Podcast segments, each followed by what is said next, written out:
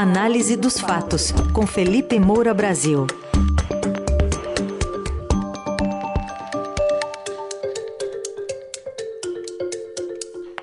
Hoje em destaque a tentativa da campanha de Bolsonaro de levar a disputa para o tapetão superior eleitoral. Bom dia, Felipe.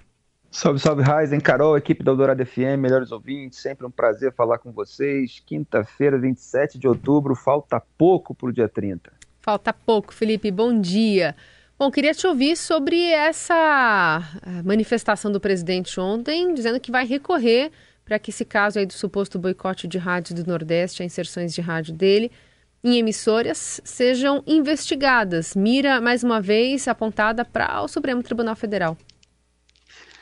Pois é, Carol, queria até falar de uma questão de fundo para a gente começar, que é o seguinte: os fatos não importam para as pessoas que aderem a uma guerra tribal de um lado contra o outro. Só importa de que lado elas imaginam que você está, mesmo que seja o da verdade. Né? Então, assim, quem ousa refutar as narrativas usadas contra o lado visto como inimigo, vira inimigo também. Então, se a pessoa aceitou é, que é Bolsonaro contra TSE, que é o bem contra o mal. Existe esse negócio de fazer análise caso a caso. A pessoa acha que qualquer coisa que o Bolsonaro falar sobre o TSE, o Bolsonaro está certo, o TSE está errado. Se você falar alguma, apontar alguma inconsistência naquilo que o Bolsonaro está dizendo, então você vira um inimigo, você está compactuando com o Alexandre de Moraes e etc. É, então, para essas pessoas, todos os casos são um só e os fins justificam os mesmos, porque elas não partem dos fatos para chegar a uma conclusão. Elas tentam adaptar o mundo real a conclusões pré-concebidas. Só que aqui, no trabalho jornalístico, a gente precisa expor ao público aquilo que está acontecendo em cada episódio específico, né?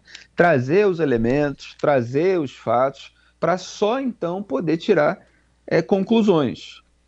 Então, assim, há um monte de fragilidades e inconsistências no relatório que foi apresentado pela campanha do Jair Bolsonaro para tentar é, dar substância a uma narrativa de que a campanha foi prejudicada pela falta de veiculação, de inserções das suas peças publicitárias em um monte de rádios. Qual é o primeiro problema disso tudo? É, o relatório da empresa lá, chamada Audience, é, é um relatório feito a partir de monitoramento por streaming. Olha, nós estamos aqui falando numa rádio, Rádio Eldorado FM. Rádio Eldorado FM é, tem eventualmente transmissões no YouTube, você aperta play no site da Eldorado, você ouve a programação, é, e isso acontece com um monte de rádios que tem veiculação online. Mas é, a veiculação online da programação, ela muitas vezes não é igual à veiculação na frequência do rádio. Aqui 107.3 em São Paulo, não é isso, Carol?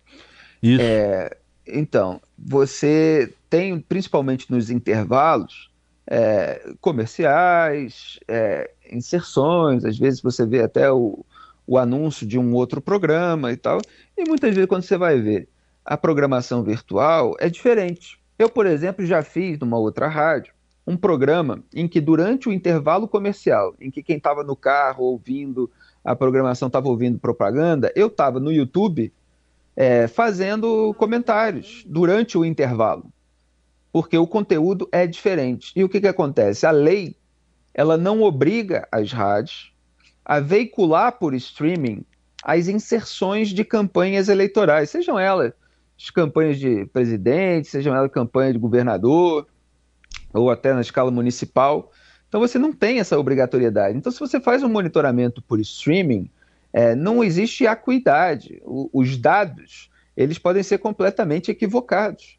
Porque você vai estar lá dizendo, olha, não foi veiculado por streaming. Tá, mas foi veiculado no rádio. E a lei obriga a veiculação no rádio. Então, o relatório por streaming, ele não significa nada, ele não prova nada absolutamente nada.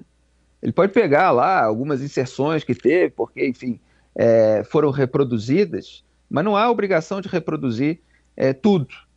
E ainda tem a questão de falhas técnicas.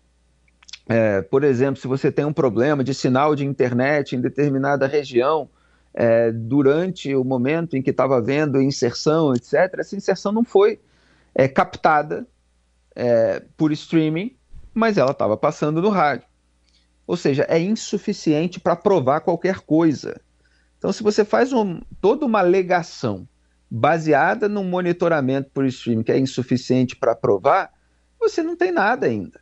Outra coisa, a campanha de Jair Bolsonaro falou lá que eram 154 mil inserções de rádio a menos. Aí o Alexandre de Moraes tomou aquela primeira decisão, antes dessa que ele tomou ontem, é, instando ali a campanha de Jair Bolsonaro a detalhar é, essas alegações, a apresentar é, justamente a substância. E quando apresentou, foi esse relatório, em que ela é, fez uma pequena amostra ali com oito emissoras e mandou dados brutos é, de outras emissoras, mas tudo baseado é, nesse relatório. E aí você não tem nada de 154 mil, esse número, inclusive, sumiu, sumiu do documento da.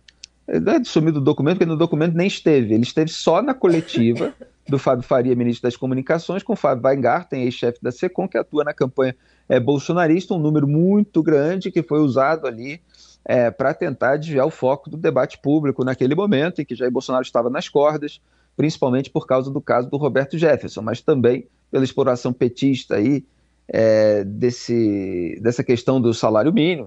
Acabou de haver uma inserção aqui na programação da campanha do PT explorando esse tema, que pegou ali, a campanha do Bolsonaro sentiu o desgaste, fora a declaração do Bolsonaro é, sobre as meninas venezuelanas, aquela insinuação de prostituição. Então eles estavam nas cordas, queriam se colocar no centro do ringue, fizeram toda aquela propaganda da entrevista coletiva, jogaram esse número imenso, é, fizeram a ação no TSE sem apresentar nada, depois apresentaram um relatório com uma amostra muito pequena e que foi rapidamente refutada pela própria reação dessas oito rádios dessa pequena amostra.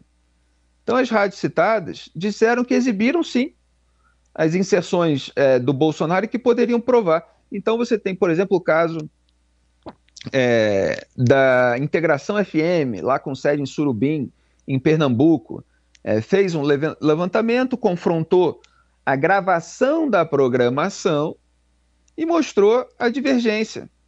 A Rádio Hits do Recife, por exemplo, é, é, apontou ali no relatório da audiência, essa empresa contratada pela campanha do Jair Bolsonaro, é que ela tinha vinculado apenas 23 das 25 inserções. Mas aí foi averiguar no seu próprio software, o Pulsar, que mostrava que ela veiculou as 25 inserções e que ela e, e, e apontou publicamente que tem é, o armazenamento da transmissão, o que vai permitir a conferência. Então, o que, que é o material que prova o que foi veiculado ou não? É justamente a gravação daquele dia é, de transmissão da rádio, transmissão radiofônica, não é, virtual. E isso não foi solicitado antes, não foi entregue pela campanha do Jair Bolsonaro. E aqui, depois de fazer essas considerações assim, iniciais, ainda há outras, mas já dá para o pessoal entender uma questão importante. A campanha do Bolsonaro se voltou contra o TSE e foi lá reclamar. Só que a reclamação precisava ter sido feita para as rádios. E aí as rádios dariam as suas alegações, as rádios forneceriam o material que serve é, de prova, e aí a campanha de Jair Bolsonaro verificaria, e aí então ela entraria no, no, na justiça eleitoral é, com todas as provas para mostrar que não houve a, a, inserção e eventualmente a justiça obrigar a que houvesse, se as rádios já não fizessem isso antes. Então você tem um problema jurídico aí. Por quê? Porque o TSE não é o responsável nem pela distribuição nem pela fiscalização da veiculação desse material. Essa responsabilidade é da campanha. Então, quando Alexandre de Moraes indefere o pedido, ontem, né? Tem gente que fala assim: ah, mas isso devia ser investigado. Mas a função de investigar é da campanha. Então, assim, sim, deveria ter sido investigado, mas por quem? Pela campanha do Jair Bolsonaro. E não foi isso que ela fez. Ela perdeu o prazo que é um prazo previsto em lei de 48 horas para você questionar uma não veiculação. Ela fez isso bem depois, acumulando aí um monte de casos não provados por meio de um relatório que é inconclusivo a respeito do que aconteceu e sem o material que efetivamente prova. E aí as pessoas ah, também falam assim, porque os bolsonaristas estão desinformando bastante nas redes sociais. Como é que alguém vai escutar, então, é, vários dias, de 24 horas, de várias rádios diferentes? Isso não dá tempo. Ora, você tem tecnologia hoje para rastrear se uma inserção foi ou não dentro de um material de gravação grande. É, quem está acostumado a mexer no YouTube sabe que você pode, por exemplo, alterar a velocidade de reprodução para você ouvir um vídeo mais rápido. É, você tem também um scanner de áudio, que é uma tecnologia mais específica, que não está popularizada aí para qualquer um, é, que faz esse rastreamento. É um tipo de software que ele procura aquilo que você quer encontrar muito rapidamente, para você não ter que precisar ficar ouvindo 24 horas de programação. Então, por exemplo, é, o pesquisador Miguel Freitas, do Departamento de Telecomunicações da PUC do Rio, ele detectou lá nove inserções omitidas pela análise da audiência, é, usando como amostragem as inserções de um único dia na Rádio Bispa, que era uma dessas rádios apontadas na amostra feita da, pela campanha do Jair Bolsonaro. Então ele usou lá o scanner de áudio e falou: olha, as inserções estão aqui, só que elas não estão apontadas no relatório. Por quê? Porque ele foi no material que prova, que é o material de gravação daquilo que foi veiculado na transmissão radiofônica. Há outras inconsistências, por exemplo, tem uma apontada pela Rádio Integração FM também, lá de Surubim, Pernambuco, é, que no relatório é, falou ali de uma inserção que teria sido veiculada às, às 7h05, é, só que às 7h05 é o horário em que está sendo exibido em bloco é, o horário eleitoral gratuito. E uma coisa é o horário eleitoral gratuito de todas as campanhas, outra coisa é inserção que cada uma faz em comerciais ao longo da programação de rádio. O horário eleitoral gratuito tem um, um momento específico. E aí é, o relatório está confundindo inserção com a exibição do material de campanha no horário eleitoral. É, há rádios também, como a, a JM-FM, é, e parece a Viva Voz de Várzea da Roça, é, que estão informando que houve falta de envio do material pelo PL, pelo partido do presidente. A JMFM fez isso e a Viva Voz falou que passou a receber o material de todas as coligações em 6 de outubro, com exceção do material da campanha de Bolsonaro. Ora, então você tem uma campanha que é, não está entregando material a, para algumas rádios e está indo no TSE para reclamar que o material não foi veiculado. Nos dias em que é, esse material não foi entregue para a rádio. Então, olha, é uma cortina de fumaça. Jair Bolsonaro estava nas cordas, está querendo ir para o centro do ringue, é, conseguiu, né, com todo esse burburinho, deixar em segundo plano o caso do Roberto Jefferson, que estava gerando um desgaste para ele. Só que agora, aí entra o discurso do Jair Bolsonaro de ontem. Ele já prepara o terreno para uma eventual derrota eleitoral. E ele parecia abatido. Estava reclamando já do juiz, em vez de apontar inconsistências na candidatura adversária. Então parece muito que ele voltou é, para a, a, a, contestação do resultado, para a contestação da lisura é, da, é, da, da, corrida eleitoral. E aí eu estou é, falando há meses é, que o Jair Bolsonaro, nessa campanha, ele, ele vive uma tensão, que é ele vai buscar voto defendendo a administração dele, e fazendo as promessas para o futuro e tentando turbinar a rejeição é, do adversário, ou ele vai ficar criando é, pretexto para melar a eleição, para adiar a eleição, como muitos estão defendendo agora, como se a paridade tivesse que ser restabelecida, é, ou para é, seguir a estratégia trampista né, de você é, mobilizar ali uma massa que não aceita que aquilo tudo ocorreu é, de, com, com a devida lisura ele está nessa tensão há muito tempo. Ele vai buscar voto, ele fala, não, mas espera aí, e, e se o voto não for suficiente e a gente perder? Tem que ter uma narrativa aqui para preparar o terreno. Aí ele volta. O Centrão, o pessoal, não estava querendo que ele ficasse investindo em contestação de urna eletrônica, porque isso estava fazendo ele perder voto. Aí ele parou. Aí foi lá, não, então peraí, deixa eu defender aqui, olha só os dados da economia, olha só a corrupção do PT, é, olha só aqui o Auxílio Brasil turbinado que eu estou oferecendo, olha só aqui os costumes. Nós somos contra a legalização das drogas, legalização do aborto, eles estão querendo mudar essas coisas, aí vai a campanha do Lula, diz que não, que não quer mudar e tal. E aí, de repente, é, ele sente que o tracking interno lá não está positivo para ele em razão desses últimos escândalos, e ele volta. E volta de uma maneira muito conveniente. Estou me estendendo só para concluir. Por quê? Porque se ele, questionar, se ele continuasse questionando a urna eletrônica, ele tem um problema, porque tem candidatura bolsonarista no segundo turno de eleição estadual. Tarcísio, por exemplo, tem chance de ganhar do Fernando Haddad em São Paulo. Como é que ele vai contestar a urna eletrônica só na eleição presidencial? Aí vai ter que contestar em outros estados, que não São Paulo, que não eventualmente Rio Grande do Sul, o Nix Lorenzoni está lá.